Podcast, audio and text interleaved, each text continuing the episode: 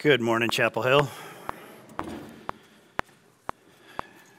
Before we get into the message this morning, there's something that I just want to share with you um, related to uh, the couple of weeks we had with George Kenworthy recently and some talk about Haiti Teen Challenge. This is an update that just came out from them, and um, this past week we spent some time praying for the situation in Haiti as a board and um, the whole the whole group, all the students in Haiti were praying and everything. But this is a, an update that just came out from them, and um, this ought to ought to drive us to our knees. Um, this is a little uh, bit of a report about what's going on in Haiti right now. It says this in her September 29, 2022 report to the House Committee, former U.S. Ambassador Pamela White stated, There is no legitimate government, no judiciary, no parliament, and a weak police force incapable of stopping the gangs that now rule over 60% of the capital. There is no chance of planning elections under the current security crisis. Gangs are hijacking boats, planes, and trucks that are attempting to deliver critical food and medical items to the most vulnerable. Just this week, two UN food warehouses were broken into and then burned. They share our Haitian staff has shared some of their experiences in the current climate, specifically concerning the shortage of fuel. Lack of fuel means companies that provide necessities are closing, thus making bathing water or bottled water scarce. Sanitation trucks are inoperable, utilities are down, and public transportation is unavailable. Schools are closed, and hospitals are in distress. Patients in need of care are being sent home. They are asking for your prayers for protection, provision, and a new future for Haiti. And so I'd like us just to respond to that for a few minutes now. Let's pray for Haiti and for all that's going on there.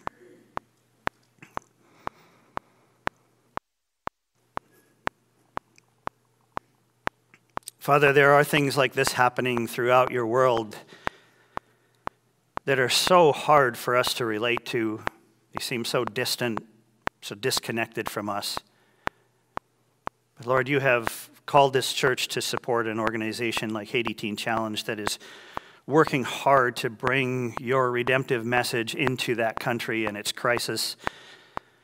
And so, Lord, we just want to stand in the gap on behalf of that country right now and just lift them up to you and ask, Lord, that you would intervene in a big way, that you would bring your power, that you would bring your gospel truth, your hope your strength, your wisdom, your peace, your presence into the country of Haiti. You are the only one that can turn that country around.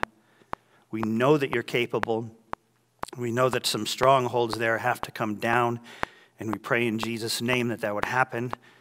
And we just ask, Lord, that you would reach out and let your hand come to Haiti and bring your presence with it.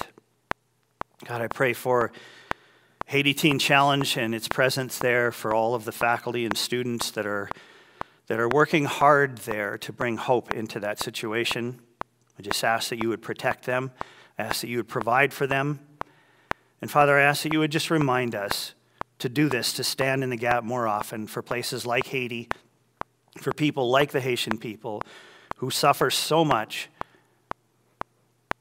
and that we would ask on a regular basis for your love to be extended there and for your power to take over, for redemption to come to places like this. And so, Lord, this morning we lift up the country of Haiti to you and ask that you would rescue it and bring your mercy and your grace and your love.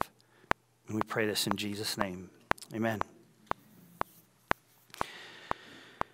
Okay, last week I introduced a new series of messages called Untangled.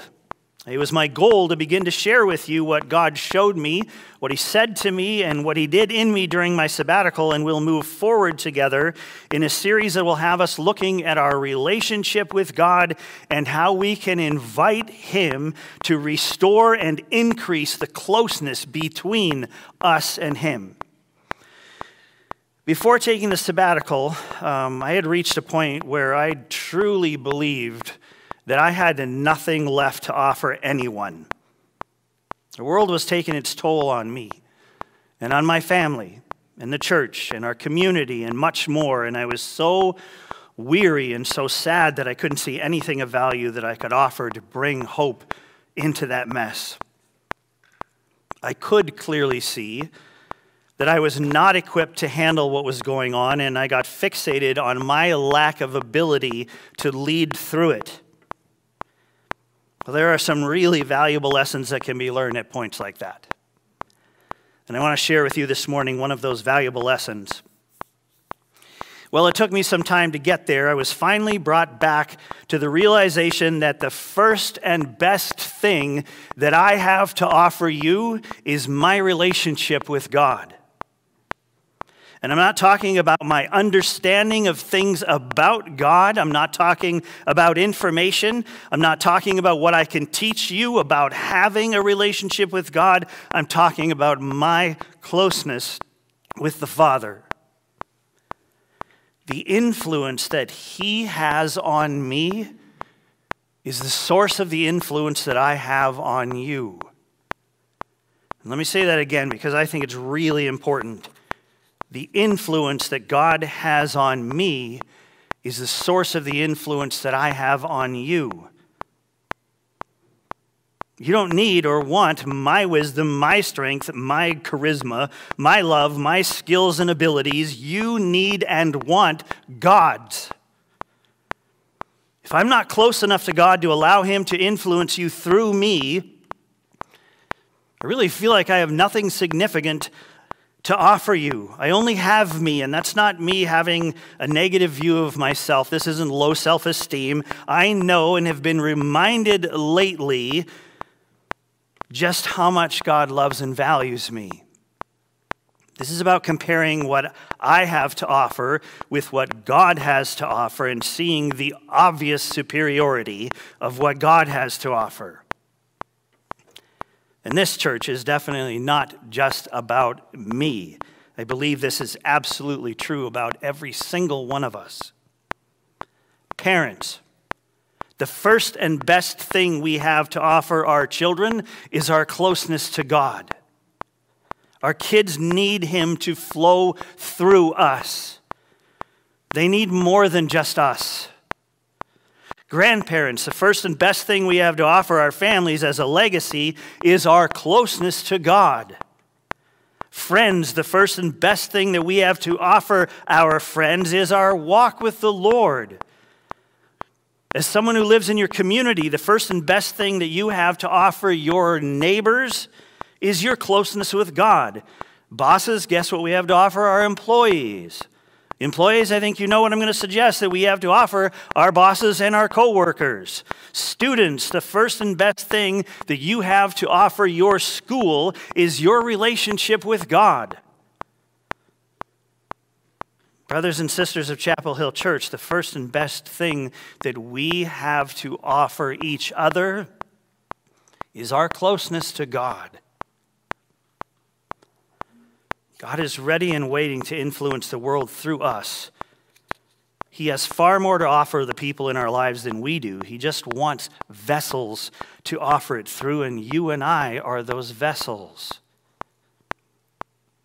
Now, culturally, I've been taught that my life is my path. I decide what it looks like and where it goes. I'm to do the best that I can with my path, and the world will decide whether it wants me or not we live in that kind of insecurity, wondering whether or not we're doing a, a good enough job with our lives to make us valuable to the people around us. In God's kingdom, things are a little different. Last week, I brought in a verse from Jeremiah chapter 6. This is what God said to his people through the prophet Jeremiah. Jeremiah. He said, Stand by the roads and look and ask for the ancient paths where the good way is and walk in it and find rest for your souls. This is why I call this message the ancient path. God used my sabbatical time to bring me back to the ancient path. And I'll explain more of what that path looks like as I go, but there's some foundational things that we need to acknowledge before we talk about what this path looks like. We're taught that life's path is our path. We own it, we control it, we determine where it leads, we decide who walks with us. But the ancient path that God has in mind for us is not set, controlled, or determined by us. And I'm not talking merely here about things like the career that God provided for us being our path. I'm not talking about our family, even. I'm not talking about the direction of the path or many of the things that we believe are up to us on that path. I'm starting with a truth that we need to revisit and lean into. This ancient path is not a path that we walk alone or even desire to walk alone. This is a shared path from the get go. The ancient path is a path shared with God. The ancient path is also not a path to God. That's a different conversation. This path is the path we walk with God. So there are a few things about our thinking that may need to change or at least be redirected a bit here. When we think about our relationship with God, we often refer back to that amazing day when we accepted Jesus. We think about receiving the truth about God and about our need for salvation and what Jesus could do about it. That's an incredibly significant part of our stories. In fact, there is no more significant event in my life than the moment that I accepted Christ. I encountered Jesus and my life was changed forever. I was set free, the ransom was paid for me, I became a new man. But I do have to be careful with my mindset regarding that wonderful day. Now, last Sunday, I understand that some of you ran in the Twin Cities Marathon. And as I've learned, you weren't running the marathon just to make people like me feel bad about ourselves. You actually enjoyed it. Now, I question that fact based on all I heard about people passing out, collapsing, and puking in the race, but I do believe that you actually enjoyed it. That feeling that you had when you crossed the finish line must have been absolutely amazing. All the time, energy, and discipline that you put into it paid off, paid off as you felt yourself float or stagger across the finish line. Here's what I don't want to see in my own life regarding the day that I surrendered to God and put my life in His hands. I don't ever want to see that day as a finish line in my life. I don't want to let myself think that I arrived that day. The journey was over. I got saved. I was set free. I finished the race and won so I can kick back and celebrate that win for the rest of my life.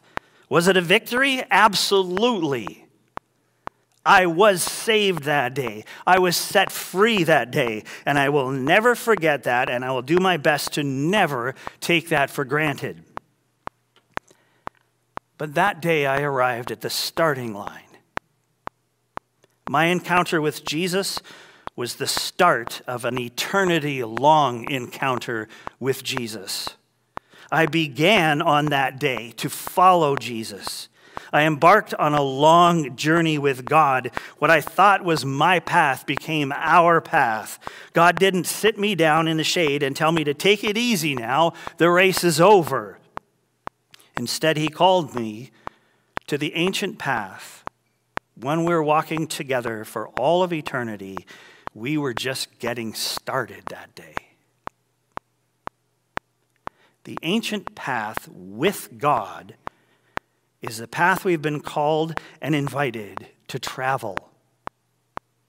We were never meant to walk life's path alone, and I'm not talking about the sadness and loneliness that we may encounter in life. We were never meant to walk even a highly successful, culturally impressive path on our own. In spite of being thrown out of the Garden of Eden long, long ago, the human race was still meant to walk with God. And He invites us to walk in communion with Him every moment of every day. That's the truth that I'm talking about. Our encounter with Jesus when we surrendered to Him is the starting point of our path. And that path is characterized by a lifelong, passion filled pursuit of God. The Bible is full of examples of this, and I want to highlight the lives and mindsets of a few very well known biblical personalities that we can draw inspiration from. And they go way back, back to the ancient path. These are our spiritual heroes in many ways. In other ways, they're sometimes the ones that make us scratch our heads because they too were human and they made some mistakes. But even that shows us something very valuable about our path. This is how I'm to view my path, the path that I was created for, and this has nothing to do with how impressively I walk. This has everything to do with who I'm walking with. Let's start with Moses. That's pretty ancient. Of course, we know that Moses blew it. Moses was a murderer, so we really shouldn't be following his path, right? But there's so much more to Moses than his flaws. There's much more to us than our flaws. There's God and his desire to walk closely with us. What then is our desire?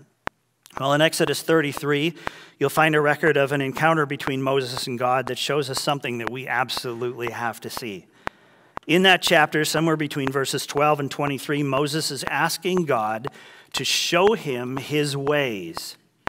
Moses wants to know God's ways, and Moses gives us the reason why he wants to know God's ways. This is what Moses says to God in Exodus 33, verse 13. It says, Now therefore, if I have found favor in your sight, please show me now your ways, that I may know you in order to find favor in your sight.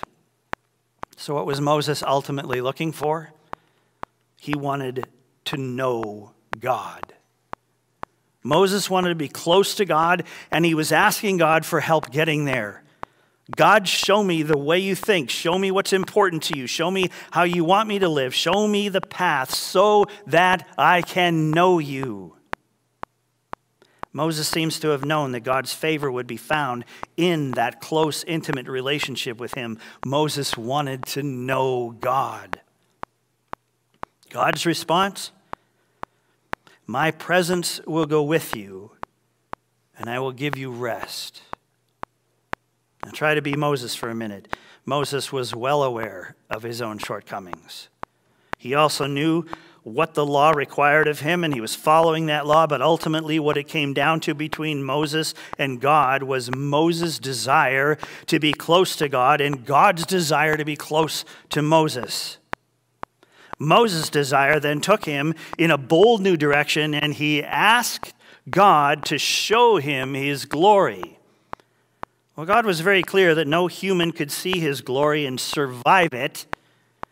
But look at what God did out of his own desire to be close to Moses. God made a way. And Moses' path led to God shoving Moses into a crack in a big rock, covering his eyes, and then letting Moses get just a tiny glimpse of God's back as he passed by. Now, honestly, I'll take that path.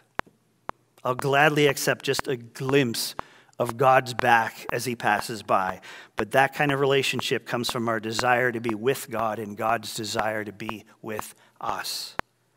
That's the ancient path. It's closeness with God, and He has done many things since Moses' time to make it possible for us to be closer and closer to Him. The ancient path is knowing God. Of course, we have to talk about David. And of course, we know that David is another example of how messed up we are as humans living in a fallen world. Add adultery to murder this time, David was a mess. But can we just accept the fact that God is making it clear that closeness with Him does not depend on how perfect our record is? In the process of redeeming us, God invites us to commune with Him in very deep and meaningful ways. In Psalm 16, David makes this incredible statement that we have to see. And if we, if we take his words as a statement made on behalf of God's people, we can insert ourselves into these words. This is Psalm 16 11, where David writes, You make known to me the path of life. In your presence there is fullness of joy. At your right hand are pleasures forevermore. What was David looking for on behalf of God's people? He was looking for God's path. And what was it that David believed they would find on that path? They would find God's presence. And there in his presence, they would enter into eternal pleasures. That was the path of life that they needed to find a path, a journey with God into all that he had for them. But like any point in history, the ancient path requires God's people to follow it. It is not a destination that we've arrived at, it's a journey that begins with an encounter with Jesus and leads us on through a lifetime, an eternity of closeness with Him and His Father. So let's jump ahead a couple thousand years. God, motivated, motivated by His love for us, takes a dramatic step closer to us and makes that closeness with Him even more attainable than it had ever been.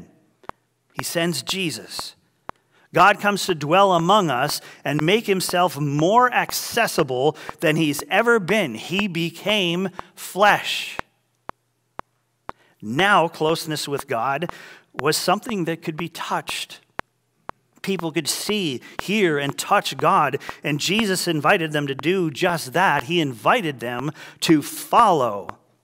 And we're given the examples of some people who took that invitation to heart and would do anything to have that closeness with Jesus. In Luke 8, we see that the 12 disciples, Mary Magdalene, Joanna, Susanna, and many others, took a huge step towards closeness with Jesus. Having encountered him and been healed, called, invited by him into the path, they chose to embark on the journey with him, with Jesus. Meeting Jesus was only the beginning. They wanted to know him, to be close to him, and they would do whatever it took. And of course, there's Paul. Rough history like Moses and David? Yep. Encountered Jesus like the disciples and the women who followed him? Yep. And look at how his journey unfolded. Paul, having been invited and redeemed by Jesus, set out on the ancient path where all he wanted was Jesus. He wrote about this mindset in more than one of his letters. These words from Philippians 3:8 give us a clear look at the path. From Paul to the church, he writes, "Indeed, I count everything as loss because of the surpassing worth of knowing Christ Jesus my Lord. For his sake I have suffered the loss of all things and count them as rubbish in order that I may gain Christ. Next week, we're going to expand on Paul's words a little and consider what we lose on the ancient path. It's nothing, nothing compared to what we gain. We gain a person, we gain God, we gain Jesus, we gain the Spirit. They become the path. Knowing about God is no more a part of the path than knowing about my wife is part of our marriage. We were created to know God and experience Him every moment. We were created to pursue Him. He pursues us in the relation in this relationship, the pursuit of each other is the path. So think about your own path right now. Family, career, home, stuff, recreational activities, finances, all part of your path. But have they become the path rather than just being things you encounter along the path. Have these things become your pursuit. Is it your heart's desire to know these things and invite them to shape who you are? Do you believe that your pursuit of these things is the first and best thing that you have to offer the world around you? Let me put this in my own context and consider my wake up call this past year. I got caught thinking that my abilities, my gifts, my skills related to my career were the first and best things that I had to offer this church. I lost sight of my one true pursuit and the fact that my pursuit of God is what I have to offer you. And I don't believe for a minute that this principle applies only to people who work professionally in ministry. We are all in ministry in God's family, and this is true for all of us. Our path is a relational journey with God. Our goal on this path is to know God and to be known by Him. And the closer that relationship becomes, the more we have to offer the people in our lives. And the more meaning and purpose and joy, strength, wisdom, peace, and contentment that we're going to find for ourselves. Now think again about the day when you gave your life to God. At any point, no matter how long ago that was, we can go back to that point and choose the ancient path of knowing God, walking with Jesus. We have to learn to see that moment as the starting line. This was the point at which we began to know God. And it is never too late to return to that place and begin the journey anew not with the goal of occasionally adding God as part of the scenery on the path, but to make our pursuit of God our first and best love and passion. And if you have never made that decision to give your life over to God and begin this journey, there is no time like the present. This moment would be a great place to start that journey. God invites us to travel the ancient path, walking in close communion with Him every moment of every day. I want to invite you now just to close your eyes for a moment. We're going to take a time of reflection here. and I want to put something before you. This is a time when you're going to just have a little conversation with God.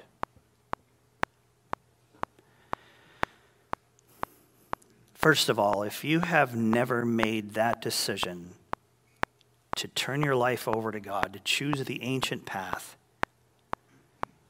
and you're ready to just say yes and accept the forgiveness that Jesus offers you and step into the new life that he offers where you are forgiven, you are set free, you become his child and you begin this journey along the ancient path with God, a journey that will last forever. And you want to be close to him and you want him to be close to you. If this is something you haven't done, you haven't taken that step yet, but you want to do it right now, in the quietness of your heart and mind, I just invite you to speak to God. And just say, God, I want you. I want to know you. God, I put my life before you, my past, my record, and I ask for your forgiveness for all that I've done to separate me from you. God, I want your forgiveness. I want your path. I want to know you, and I want you to know me. So, God, come in and take over. I place myself at the starting line. I want to know you.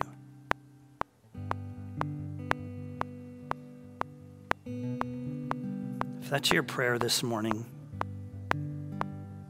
I want to just be able to lift you up. So, if that's your decision this morning, if you decided I want to walk this path you're ready to take that step, start out at the starting line. Follow God. You want to know God. Will you do me a favor? Just nobody's looking at you. No one's gonna gonna call you out or anything. Will you just put your hand up right now?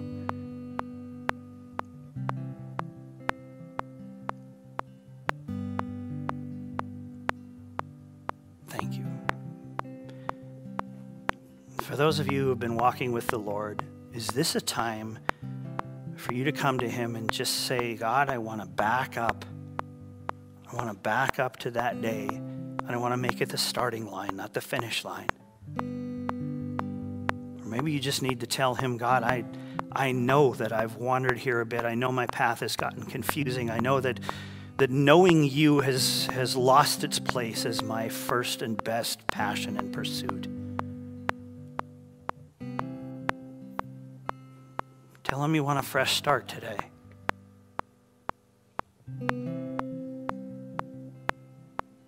Tell him you want to know him.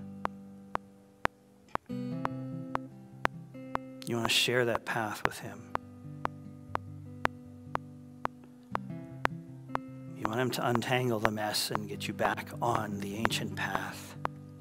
I invite you to just tell him that today know that His desire is to be with you, and for you to be with Him, and for that closeness to grow deeper and deeper.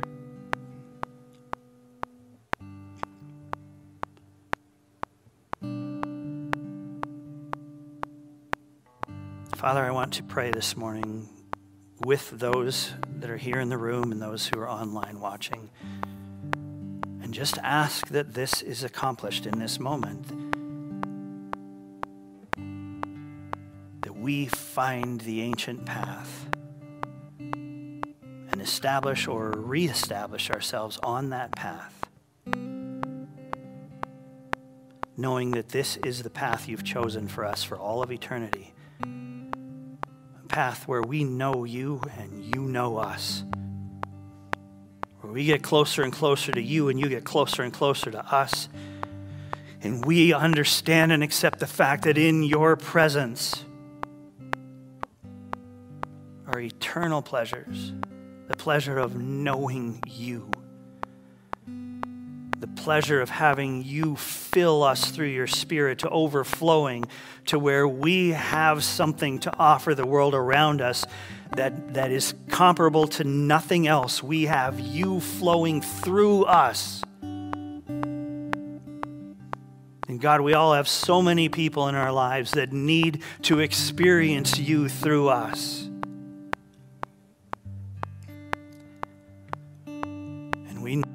Happens when we are walking in closeness with you.